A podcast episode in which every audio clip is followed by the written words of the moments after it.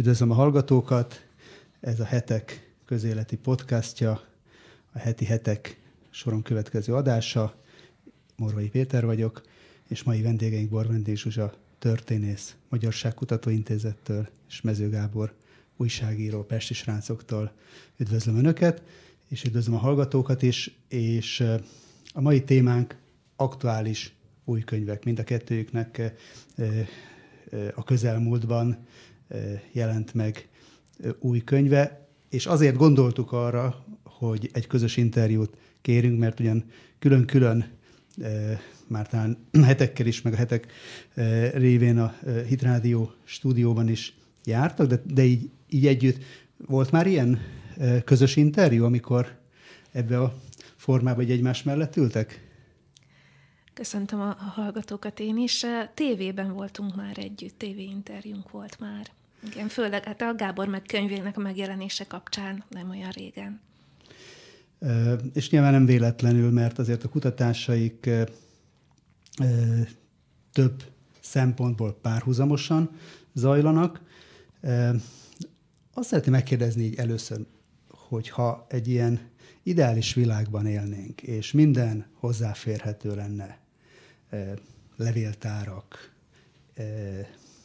nyilatkozó személyek, meg meglévő dokumentumok, akkor mi lenne, hogyha mondjuk lenne egy ilyen ajándék egy hét, hogy lehetne kutatni, akkor hova, mit keresnének meg? Hát, hogyha most lenne egy szabad egy hét bármit, akkor elsősorban az MNVK 2-es iratokhoz szabadulnék rá én, de szerintem Gábor is,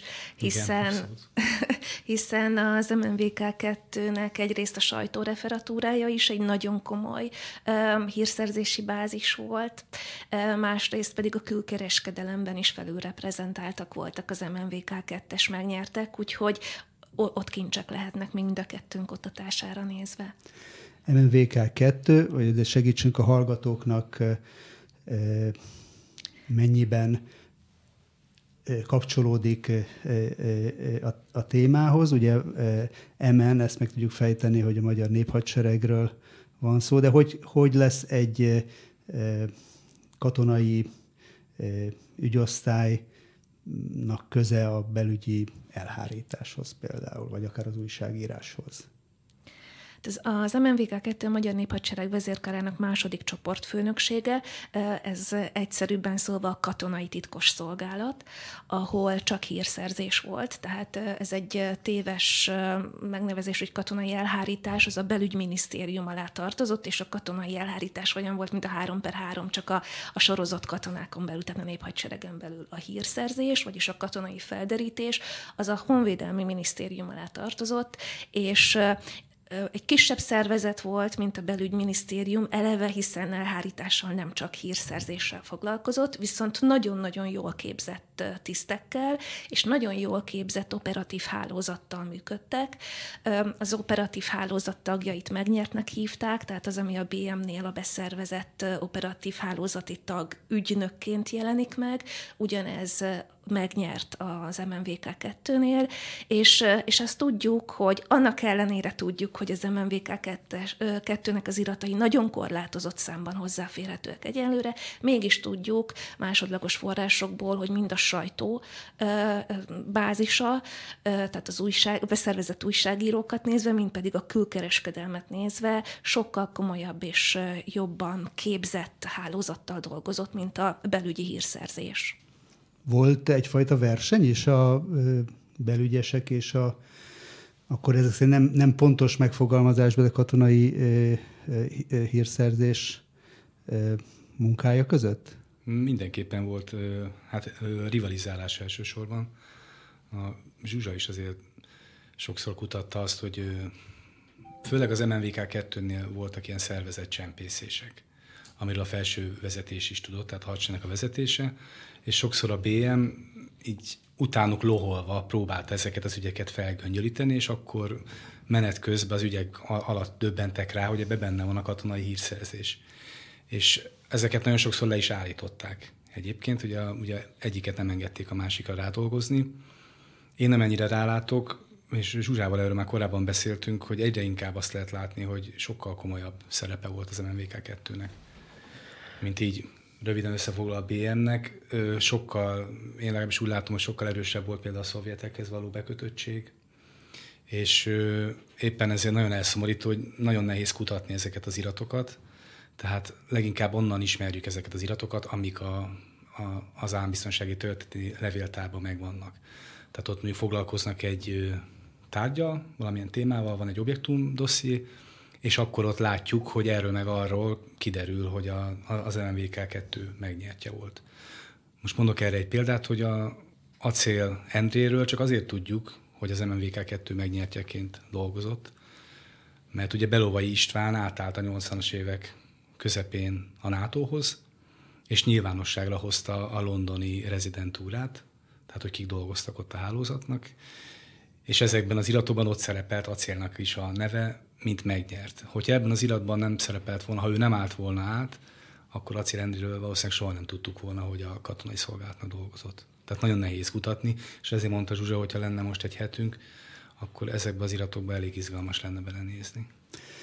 Itt a Hitrádióban Király Tamás kollégámmal, akivel együtt készítjük most ezt az interjút, már volt arról szó, hogy mi a különbség a megnyert kategóriájú együttműködő, meg a formálisan beszervezett ügynökök, titkos munkatársak között.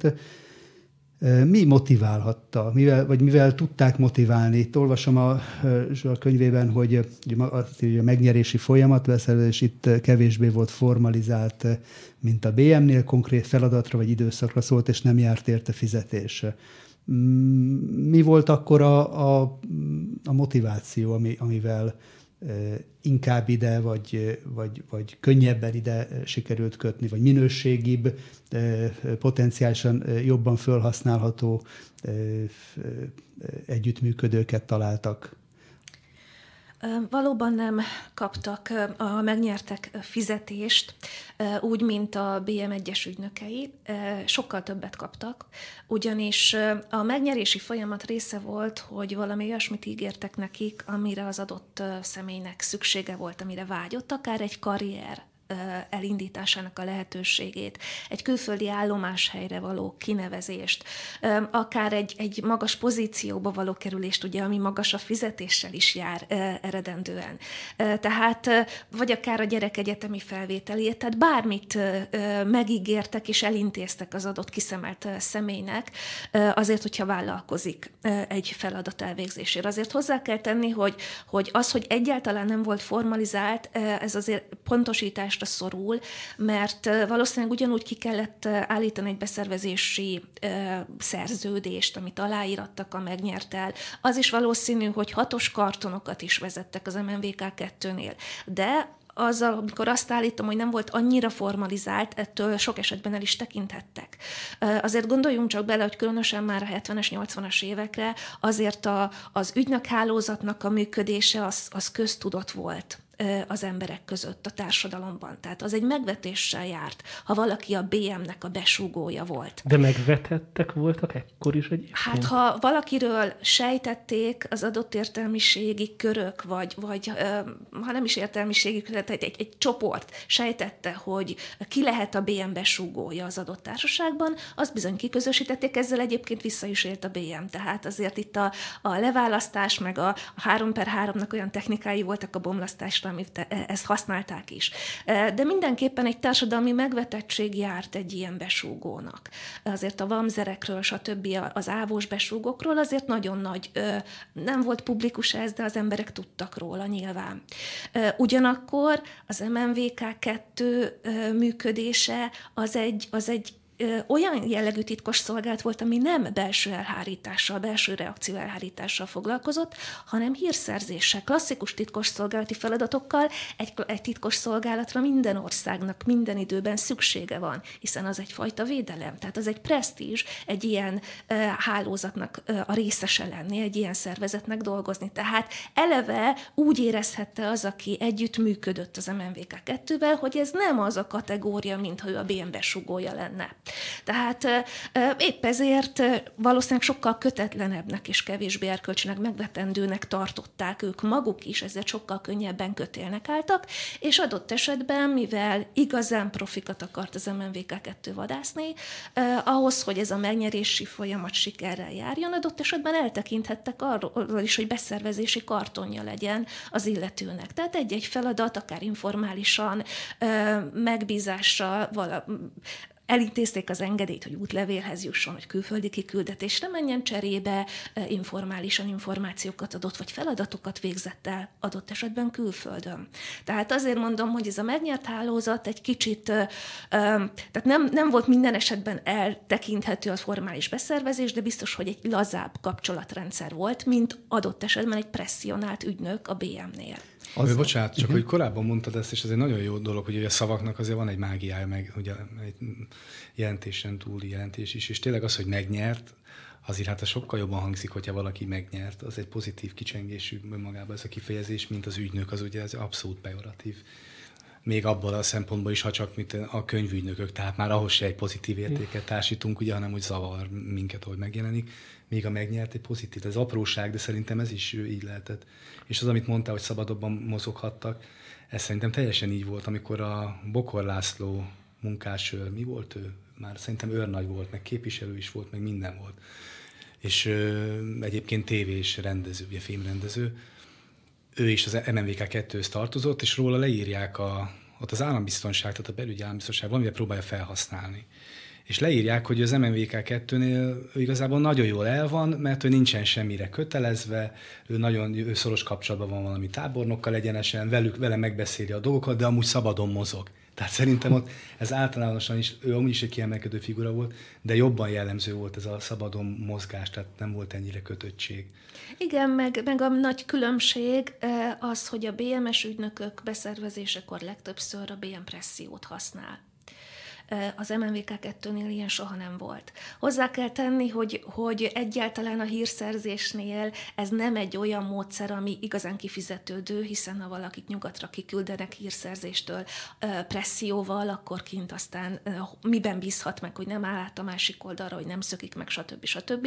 Tehát azért a BM-es hírszerzésen is elsősorban a hazafias, idézőjelbe vett hazafias együttműködésre számítottak, de az MNVK 2 esetében mindig, tehát az tényleg egy megnyerés volt. Ami eszembe jutott, hogy néhány évvel ezelőtt azóta sajnos elhunyt német újságíró Rudolf Kotte beszélt arról, hogy neki milyen személyes tapasztalatai voltak 70-es, 80-as években vezető német lapnál, Frankfurter Allgemeine Zeitungnál dolgozott, és ő ugye a könyvének is ezt a címet adta, hogy Gekaufte Journalisten, tehát megvásárolt újságírók, akár ahogy ő leírja az akkori módszereket, azt lehet látni, hogy nagyon hasonlóan előnyökkel, fiatal, tehetséges, kiválasztott újságírókat, személyeket szerveztek be. Azért mégis egymás mellé tesszük, hogy nyilván hírszerzés minden társadalmi rendszerben van, mind a két oldalon volt a hidegháború idején is, és szeretnek ezzel érvelni, hogy hát ez minden országnak szükség van hírszerzésre, minden államnak vannak, minden kormánynak vannak érdekei, amiket védeni kell, stb.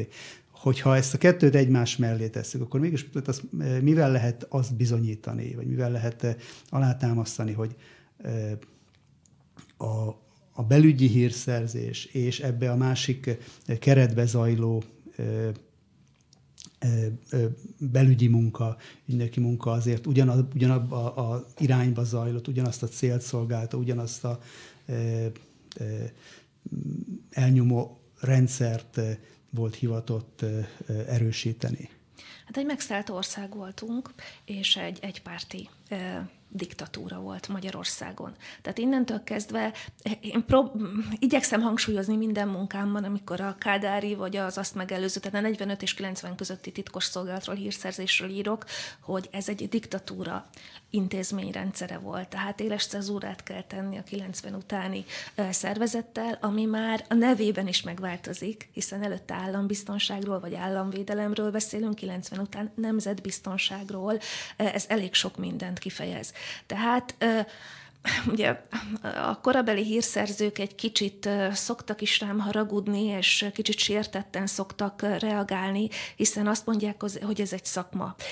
És így is van. Ez egy nagyon komoly szakma, ráadásul nagyon komoly előképzettséget és gyakorlatot igényel, és nyilván nem lehet elvitatni a hírszerzés egyes tagjaitól, hogy személyükben akár jó hiszeműen vettek részt a 80-as években akár a magyar hírszerzés munkájában.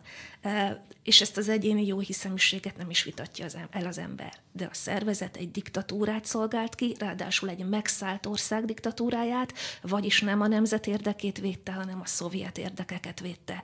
És ez szerintem ez egy olyan cezúra, amit nem lehet figyelmen kívül hagyni. És gyakran védekeznek azzal, hogy mi csak szakemberek voltunk, mi csak valóban hírszerzők voltunk, az ország érdekeit tartottuk szem előtt, és nem is értjük, hogy mi a különbség a rendszerváltás előtti időszak és a mostani időszak között. A mi megítélésünkben ugye nagyon sokszor így beszélnek. És itt kérdezném, hogy ideológiailag nekik mennyire kellett elkötelezettnek lenniük, és ugye ön említette a Szovjetuniót, de mennyire kellett még emellett ráadásul a kommunista ideológia mellett elkötelezettnek lenniük?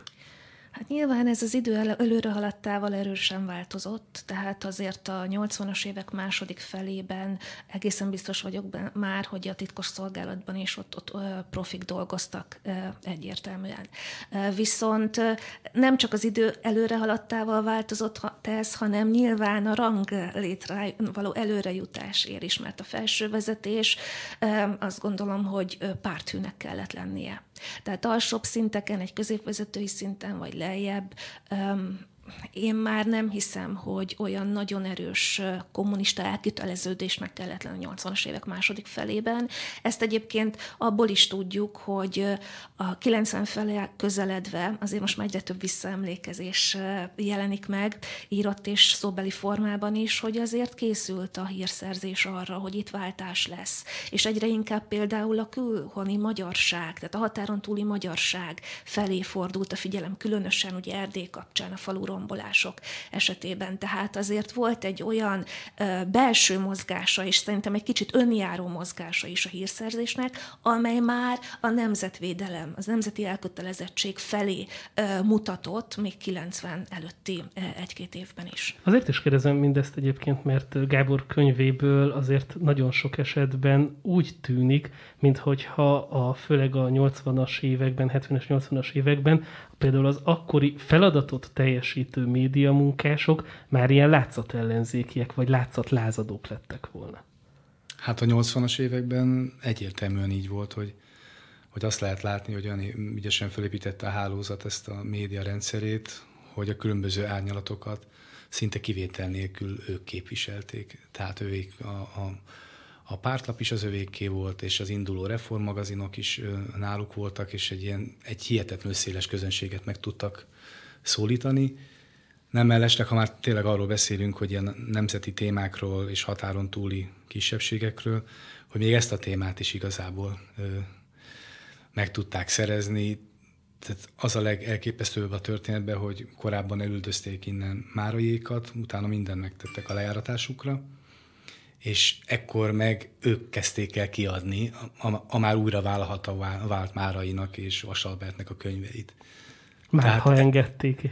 Tehát először elüldözték őket, aztán lejáratták őket, és utána meg pénzt szereztek abból, hogy újra megjelenhettek. Ugye a hiányzó dokumentumokat Gábor és a kutatásaikban igyekeznek életutaknak a bemutatásával pótolni vagy kiegészíteni. Mennyire lehet egyértelműsíteni egy életútból azt, hogy kinek milyen szintű elkötelezettsége vagy együttműködése volt a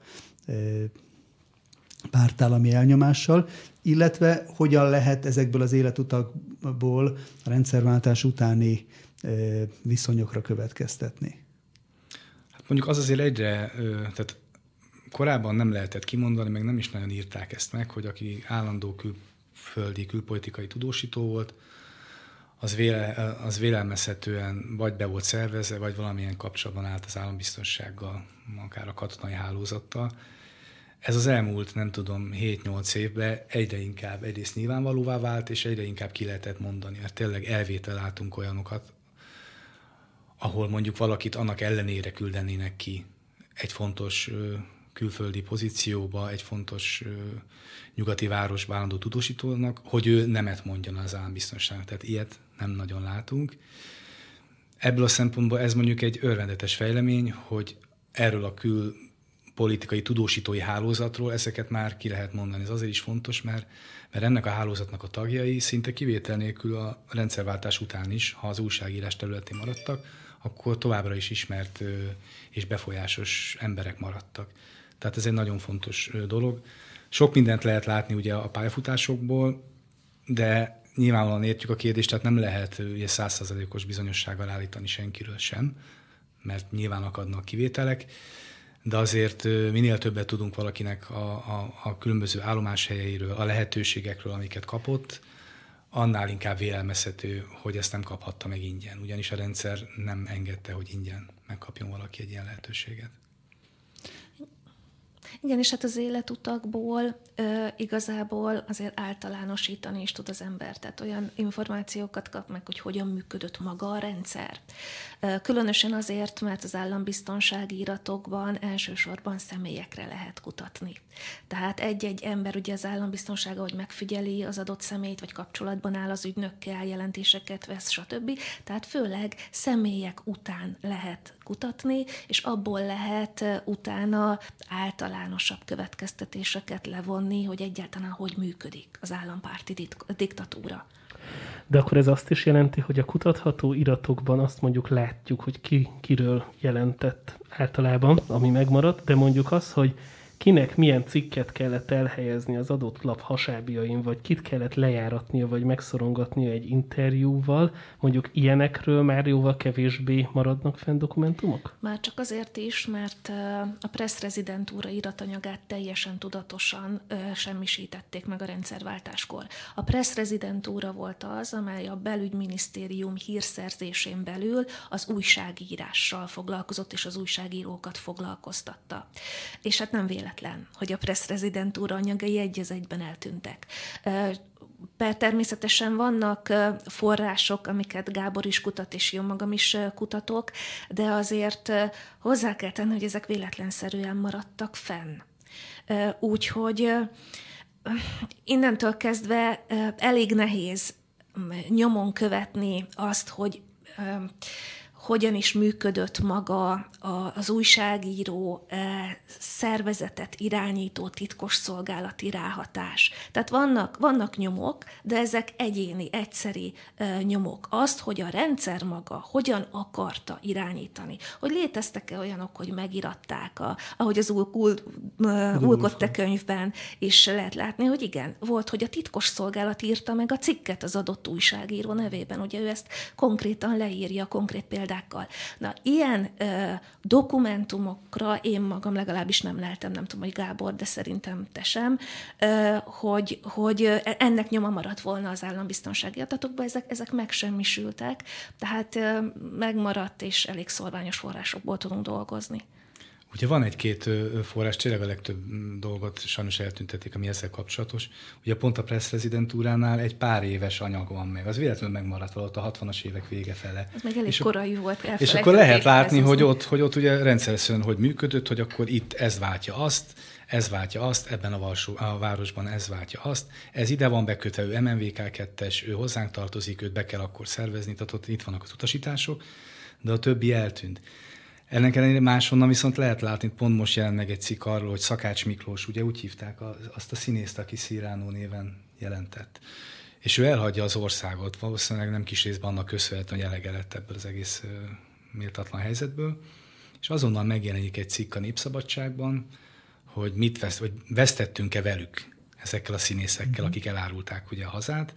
Ki a szerző? Szabó László, ugye a kékfényes Szabó László, egy óriási cikk a Népszabadságban, biztos vagyok benne, anélkül látnám az iratot, hogy azt a cikket megiratták vele, és mivel tudjuk, hogy ő pontosan be volt kötve nagyon szorosan az állambiztonsághoz, vélelmezhetően ők iratták meg vele, a Népszabadságon megjelent a cikk, és elolvasta gyakorlatilag nem tudom hány százezer ember, hogy onnantól ez a színész ugye mindent megtett érte a rendszer.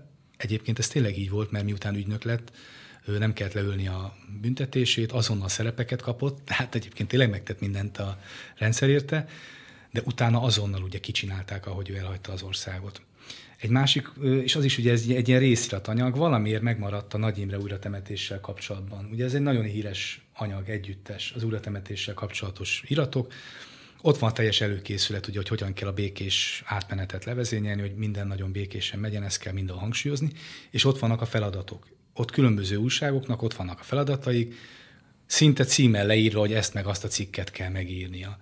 Ugye pont itt volt bent nálad a Tőke Péter, neki is van ott egy feladata, és ezekből lehet látni, volt, amit elvégeztek, volt, amit láttuk, hogy nem végeztek el, más nem lehetett beazonosítani, de ott egészen konkrétan lapról lapra lebontva meg van határozva, hogy hol mi jelenjen meg, az adott lapnak megfelelő irányultsággal. Tehát, hogy nyilván egy világmagazinban, ami akkor indult, és egy kicsit ilyen friss hang volt, ott nem kellett azt a nagyon vonalas publicisztikát leírni, ott nyilván egy kicsit máshogy kellett az egészet megírni.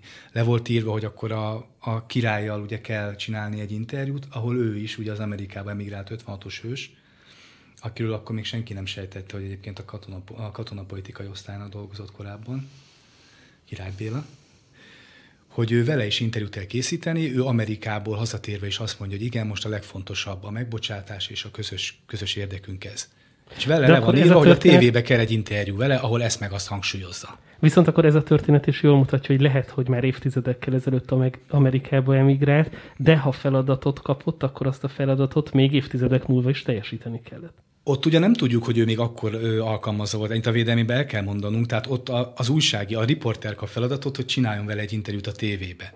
Sajnos nem tudom, hogy a tévébe elkészült-e ez az interjú, nagyon érdekes lenne megnézni, hogy elkészült-e, és ha elkészült, egyrészt ki volt a riporter, másrészt mit nyilatkozott. Másrészt miket mondott, mert ugye az volt neki előadva, hogy ezt hangsúlyozza, hogy ugye ezt a bűnöket és a múltat most el kell feledni, a legfontosabb az, hogy az ország elinduljon a demokratikus változások területén. De egyébként nagyon érdekes, hogy ez a technika, ez már a Kádár hatalomra kerülésekor is nagyon jól bevett, és nem csak magyar újságírókat, de külföldi újságírókat is manipulálnak. Mert egész egyszerűen a kádári hatalom átvétel után nyugaton nagyon-nagyon rossz színben tűnik fel Kádár, ugye a szovjeteket behívja, stb.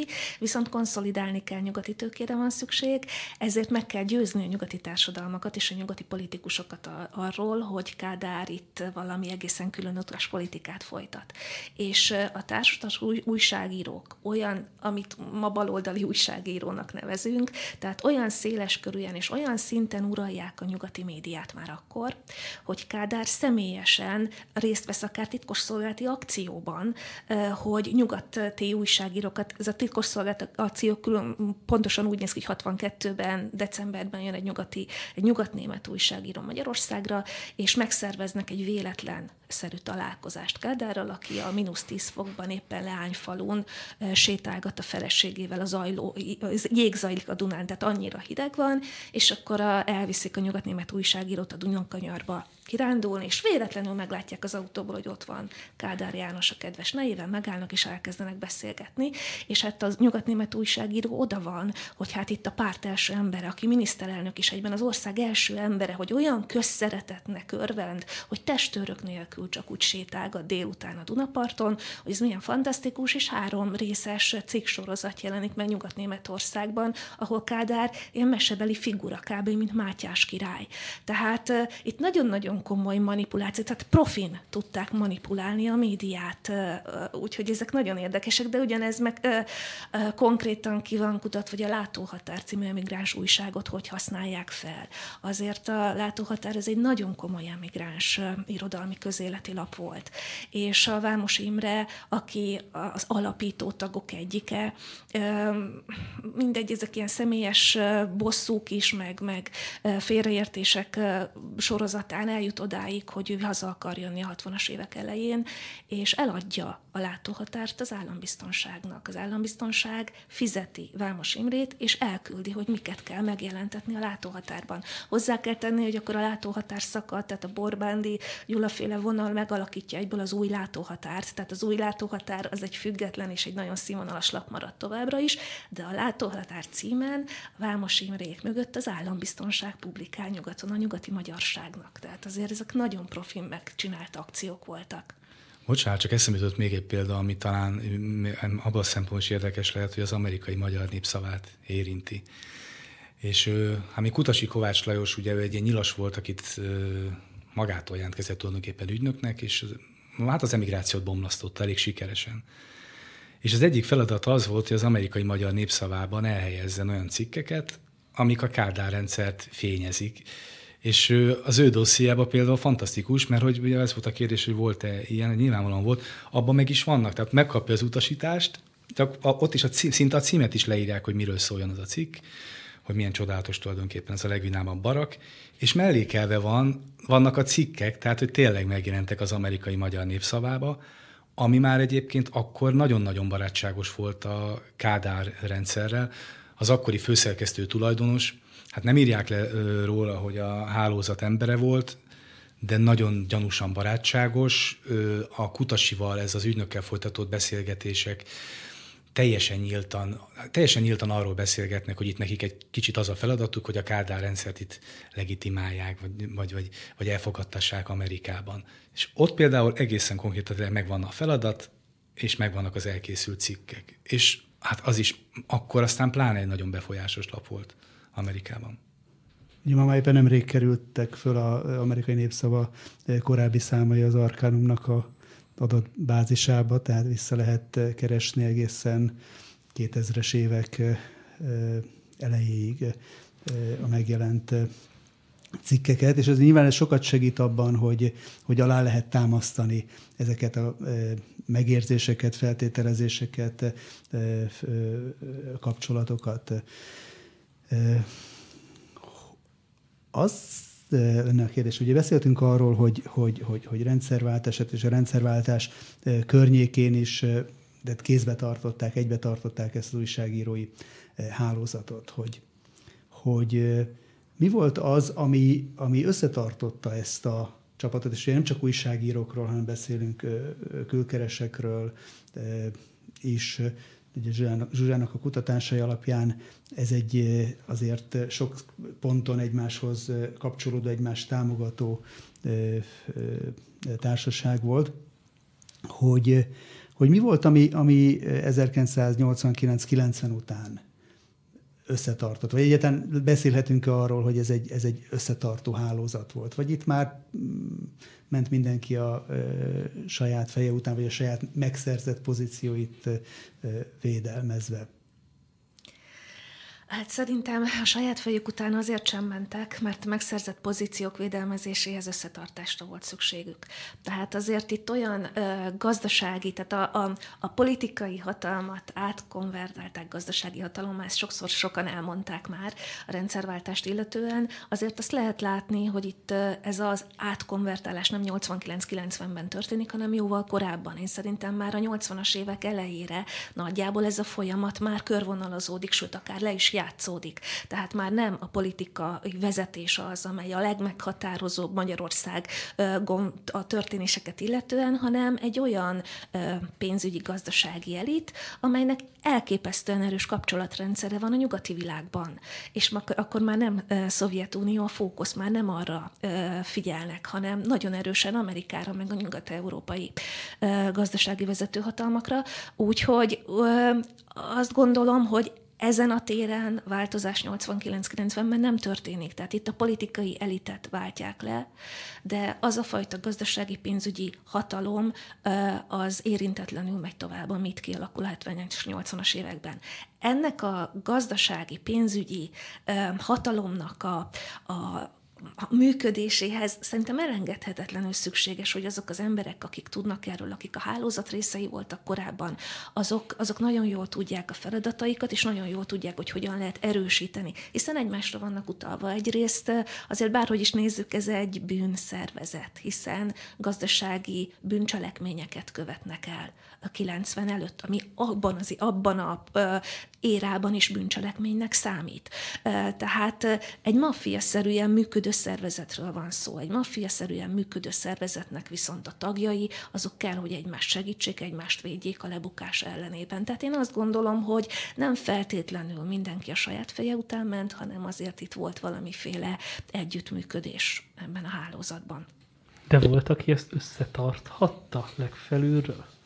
Ugye a hálózatnak az a lényege, hogy ugyanaz is egy hierarchia, de nem olyan klasszikus értelemben vett hierarchia, hogy van egy vezér. Tehát azt szokták mondani, hogy az amerikai olasz maffiának akkor lett a halála, amikor nagyon erősen hierarchizálódott, mert akkor a fejét levágják, akkor a hálózat szétesik. Tehát jól működő hálózatnak ugyan vannak preferencia központjai, de nincs egy vezetője.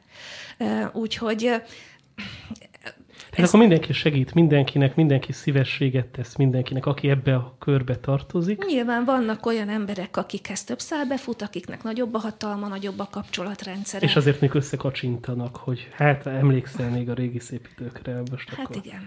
Ahogy Gábor használja, ugye a vörös hídra vagy hüdranak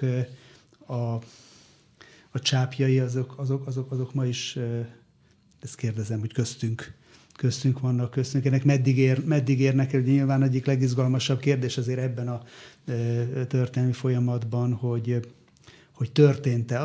Ugye az látszik, hogy 90-en átnyúlt, és meghatározta. Tehát amíg az ország legnézettebb közéleti műsora a Nap TV volt, addig azért lehet jó eséllyel sejteni, hogy kinek a kezébe futnak össze a szálak. De lehet-e 2010 után arról beszélni, hogy ez a hálózat széthullik, háttérbe szorul, vagy csak átszervezte magát, átmentette magát? Tehát ha ma, most 2021-nél tartunk, hogy mennyire befolyásolja az életünket, politikánkat, akár egy előttünk álló választást ennek a világnak a maradványai, vagy továbbélése. És bocsánat, én annyival egészíteném ki ezt a kérdést egy kicsit konkrétabban, hogy mennyire próbált meg a NER-hez is, tehát a Nemzeti Együttműködés Rendszeréhez is oda dörgölőzni ez a vörös hidra. Mert hogy azért nagyon sokszor a jelekből Gyárfás Tamás személyét tekintve akár, de mondhatnánk más példákat is, azért azt látjuk, hogy a mai napig ezektől az örökségektől nem sikerült megszabadulni. Hát nem, ugye a Gyárfásnál is ugye azt láttuk, hogy ahogy fölépítette magát, és hogy fölépítették, megkerülhetetlen szereplővé vált mind a média világában, mind politikailag, és leginkább meg mondjuk az úszásban, tehát ott még nemzetközi szinten is egy megkerülhetetlen tényezővé vált. Az ilyen szereplőket nagyon nehéz egyszerűen csak kirakni egy ilyen rendszerbe és helyettesíteni valakivel, ugyanis ott vannak a kapcsolatai, ott van az a hihetetlen kapcsolati tőké, amit így fölépített magával. Azért lehet látni, hogy most tehát a hálózat az nyilvánvalóan itt van velünk. Pont a Schiffer András ugye neked adott egy interjút, a Heteknek adott pontosabban egy interjút, és ott elmondta, hogy két mély állam háborúját látjuk.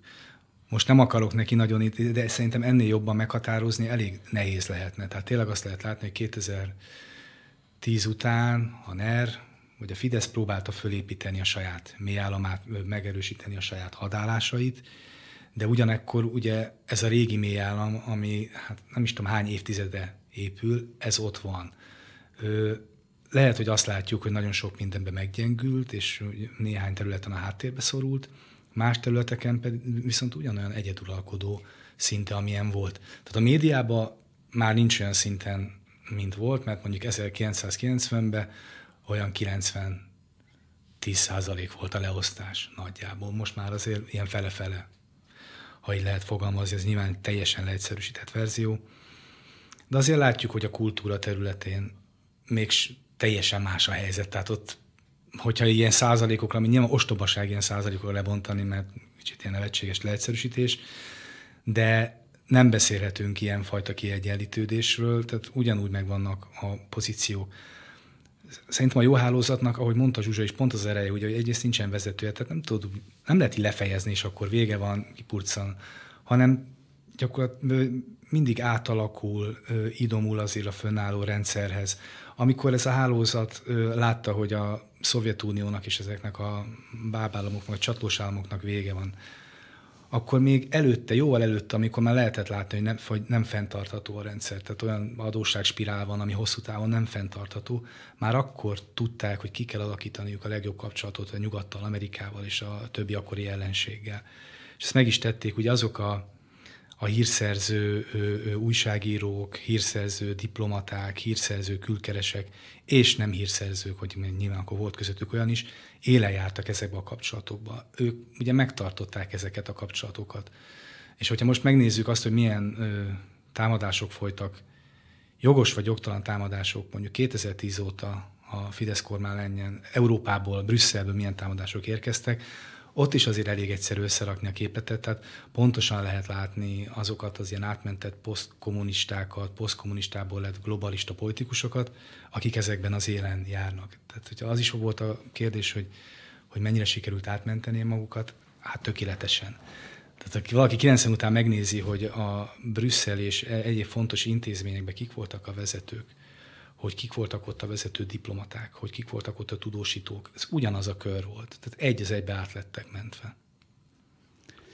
Ugye egy területen biztos, hogy velünk élnek a következmények, és ez azért a gazdaság. Ugye Zsuzsa kutatta, hogy az impexek világaban mekkora nemzeti vagyon tűnt el.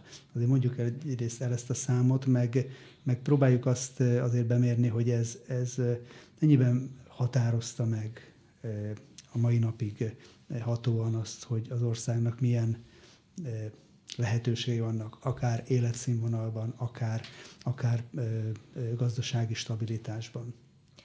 Mindenképpen kényszerpályára került az ország emiatt. Ugye én nem tudok, tehát saját kutatásból nem tudok számokat mondani egyelőre, viszont van egy angol csoport, bankárcsoport, akik kutatták az offshore, a világ offshore hálózatát tulajdonképpen, és ők állapították meg azt, hogy Magyarország a 20 legnagyobb vesztes között van a világon, ahonnan 1980 és 2010 között 242 milliárd dollár került ki offshore-ba. Na most azt tudni kell, hogy nem 1980-ban kezdenek a szocialista gazdasági elit tagjai offshore-ozni, legalább 1972-ben, tehát jóval több pénzről lehet szó. Ez az egyik tanulság, a másik pedig az, hogy ez 80 és 2010 közötti adatokat tartalmaz, tehát véletlenül sem történt cezúra 90-ben ezt a részt tekintve. És nyilvánvaló, ne legyünk naívak, azért 2010-ben sem szakadhatott egyik pillanatról a másikra ennek vége. Azzal tökéletesen egyetértek Gáborral, meg Schiffer Andrással is, hogy itt mély államok vagy hálózatok háborúja zajlik, olyan szinten, amire egyszerűen nem látunk rá. Én egészen biztos vagyok benne, hogy ez a fajta vagyon kiszivattyúzás, amit meg lehet tenni, a nemzeti kormány véleményem szerint próbál is küzdeni ellen, nem tudom, hogy milyen sikerrel, mert nem látok bele. De azért azt mondjuk el, hogy ez a 242 milliárd dollár, ez ugye 30 év alatt tűnt el Magyarországról, ez azt jelenti, hogy abban a 30 évben megtermelt nemzeti jövedelmünknek az egyharmada. Vagyis minden harmadik évben a teljes magyar társadalom által megtermelt vagyon, érték, az valahova eltűnt offshore-ba. Döbbenetes számok, és hogyha belegondolunk, ez ellen harcolni, vagy hogyha ez nem történik meg, hol lehetne az ország, hát egész máshol. Tehát a 242 milliárd dollár 2010-ben az akkori államadosságunk közel háromszorosa. Gyakorlatilag nem, hogy államadosságunknak nem kellene lenni, hanem itt egy tehelmézzel folyó Kánaán lehetne Közép-Európa szívében. Tehát azért ezek döbbenetes számok, és nem vagyok túl optimista, tehát nem is tudom, hogy lehetne, vagy mikorra lehet ezeket a hálózatokat felszámolni. Amit látok, tehát gazdasági téren csak elszórt adataim vannak, időnként beszélgetek emberekkel, akik megkeresnek a könyveim miatt, és nagyon elszomorító az is, amikre ők rálátnak itt az energetikai piac kapcsán, stb. Erről én nem tudok kutatóként hozzászólni, de például azt tudom, hogy a kulturális életben, vagy a tudományos életben mi van. Ahogy említette Gábor is, a kultúrában azért ez a hálózat mai napig dominál. Akár a könyvkiadást nézzük, akár a művészeteket nézzük, de akár a társadalomtudományokat, tehát akár az én szakmámon belül is, hogy milyen nehéz például egy akadémiai ösztöndíjhoz hozzájutni annak, aki nincs benne ebben a kapcsolatrendszerben. Tehát azért ezek olyan mélyen gyökerező hálózatok, olyan mélyen gyökerező lekötelezettségi rendszerek. Ha úgy tetszik, a kulturális életben is istállók vannak. Aki nem tartozik valamelyik istállóhoz, az kívülálló marad, a periférián marad egész életében. Tehát, hogy ezeket nem tudom, hogy lehet felszámolni, hogy mikorra lehet ezekkel leszámolni. Azt gondolom, itt most így a vége felé én azért is szeretném Zsuzsának és Gábornak is megköszönni nem csak itt a mostani beszélgetést, hanem a munkájukat is, mert azt gondolom, hogy nem csak a történelmi múltnak a föltárása, meg értelmezése, ami zajlik, hanem egy olyan például ezekben a gazdasági veszteségeknek a föltérképezésében egy olyan visszaigazolás is van, hogy ugye szeretik azt, vagy gyakran halljuk azt, hogy hát azért nem tartunk itt mi magyarok, mert nem vagyunk olyan szorgalmasak, nem vagyunk olyan agilisek, ilyen-olyan tulajdonságokat, negatív tulajdonságokat emlegetnek, mint akik előrébb tartanak, akik szerencsésebbek. És látszik ugye a történelemből, hogy mennyire meghatározza az országnak akár a földrajzi elhelyezkedése is azt, hogy mennyivel nagyobb áldozatokat kellett a magyarságnak hozni évszázadok alatt azért, hogy más térségek zavarmentesen fejlődhessenek. De ez ugyanígy van a közelmúltban is, hogy ezek az eltűnt milliárdok, százmilliárdok, ráadásul dollár százmilliárdok azért megmagyarázzák azt, hogy nem az a probléma, hogy itt tartunk, mert nem tettünk meg eleget ezért, hanem itt vannak ennek objektív okai. Hát és csak az elmúlt 100 évünket nézzük, tehát Rianon után is talpra álltunk, hatalmas teljesítmény, és hát ahhoz képest, hogy kiraboltak minket 1945 után, ahhoz képest még mindig itt vagyunk. És amit hadd csatlakozzak annyiban ehhez, hogy az én kutatásaim egyértelműen kimutatták azt, hogy a kádári eladósodás nem azért történt, mert a magyar társadalom túlfogyasztott. Ez szerintem nagyon fontos, és mindig hangsúlyozom, mert az önbecsülésünk, az önértékelésünk függ ettől. Az, hogy mennyire becsüljük meg a szüleink, nagyszüleink teljesítményét. Ők megtermelték a gulyás kommunizmus életszínvonalához szükséges anyagiakat, vérük verejtékével. Tehát az, hogy lerabolták ezt az országot, ez nem az ő hibájuk. Most ezzel kapcsolatban egyébként eszembe jut, hogy pont a Zsuzsánap voltam még, azt hiszem, amikor először megjelent a könyved, az Impexek, és akkor voltam a könyvbemutatón, és ott mondtál egy ilyen bemutató beszédet, ami nagyon megható volt, és eszembe jutott erről a kérdésről, mert pont azt mondtad ott azt el, hogy a szüleink, nagyszüleink generációjának ugye végig azt sugalták, hogy amiatt lettünk ennyire eladósítva, mert hogy nem végezték jól a munkát, mert hogy csak mimelték, mert hogy túlfogyasztottak, mert hogy csaltak, és stb. És mindent hitelből kellett fedezni. Igen, és igazából ez nem igaz. Tehát egyrésztről ez a hálózat így kilapátolta innen a pénzt, másrészt meg bűnbakot kreált a magyar társadalom képébe, tehát kitalált egy ilyen hamis mitoszt, ami egyébként nagyon is illeszkedett az ilyen nemzetellenes mítoszokba, ugye, hogy mi nem vagyunk elég jók, mi széthúzóak vagyunk, túlfogyasztunk, utolsó csatlós, háborús, bűnös nemzet, stb. Nagyon is illeszkedett ebbe. Tehát nem elég az, hogy ellopták ezt a pénzt, de még úgy lopták el, hogy ránk fogták az egészet, ránk így az egész magyar társadalom. És ehhez kellett a sajtó. Hát és ezt a sajtó meg mindig ezt erősítette. Mai napig vannak olyan hangok, akik ezt erősítik. Ugye nagyon érdekes volt, amit Zsuzsanna mondott a Kádár János megrendezett találkozásáról, hogy az is egy művilág volt.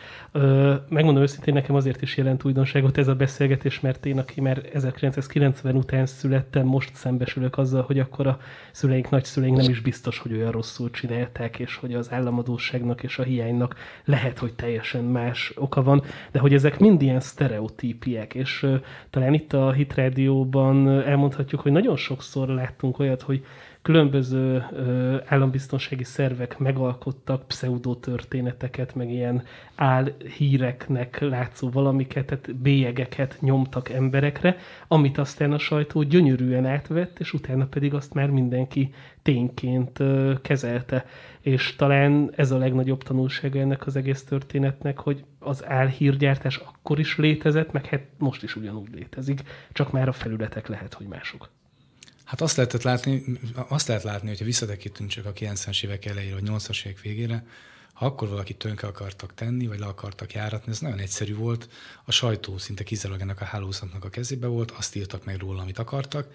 Nem volt még internet, nem volt, tehát sehol nem tudta magát az illető megvédeni. Forró Tamás kiültette a napkeltében a kínpadra, hát, és kivégezték. Most megmutattam valakinek, aki nem volt képbe, az, hogy a Forró Tamás és a Havas Henrik hogy készített interjút a Krassó Györgyel, és nem hitt a szemének, hogy ilyen 5 centiről ugye odaülnek, bizalmaskodnak, lenézik, gúnyolódnak vele, egyszerűen olyan erőfölényt, tehát ezt egy pszichológus elkezdeni elemezni, szerintem rosszul lenne.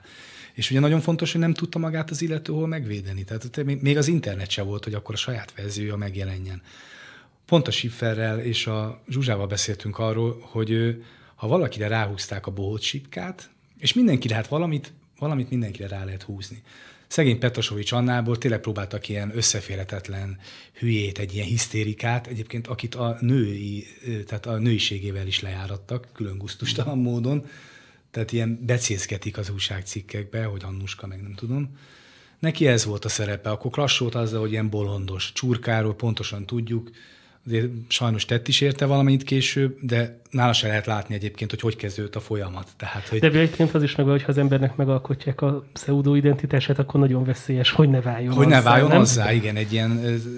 Lehet látni, hogy nagyon könnyen lejárattak valakit, és ezzel akkor így védekezni nem nagyon lehetett. És egy normális személyiség ugye azt érzi, hogy mondjuk próbál igazságos lenni, próbál morálisan cselekedni, de mindenhol csak a gyűlöletet kapja, akkor nagyon nehéz sajnos egy ilyen üldözési mániás, egy ilyen nagyon negatív szerepbe belekerülni. Tehát nagyon kevesen tudják ezt ilyen éplélekkel megúszni.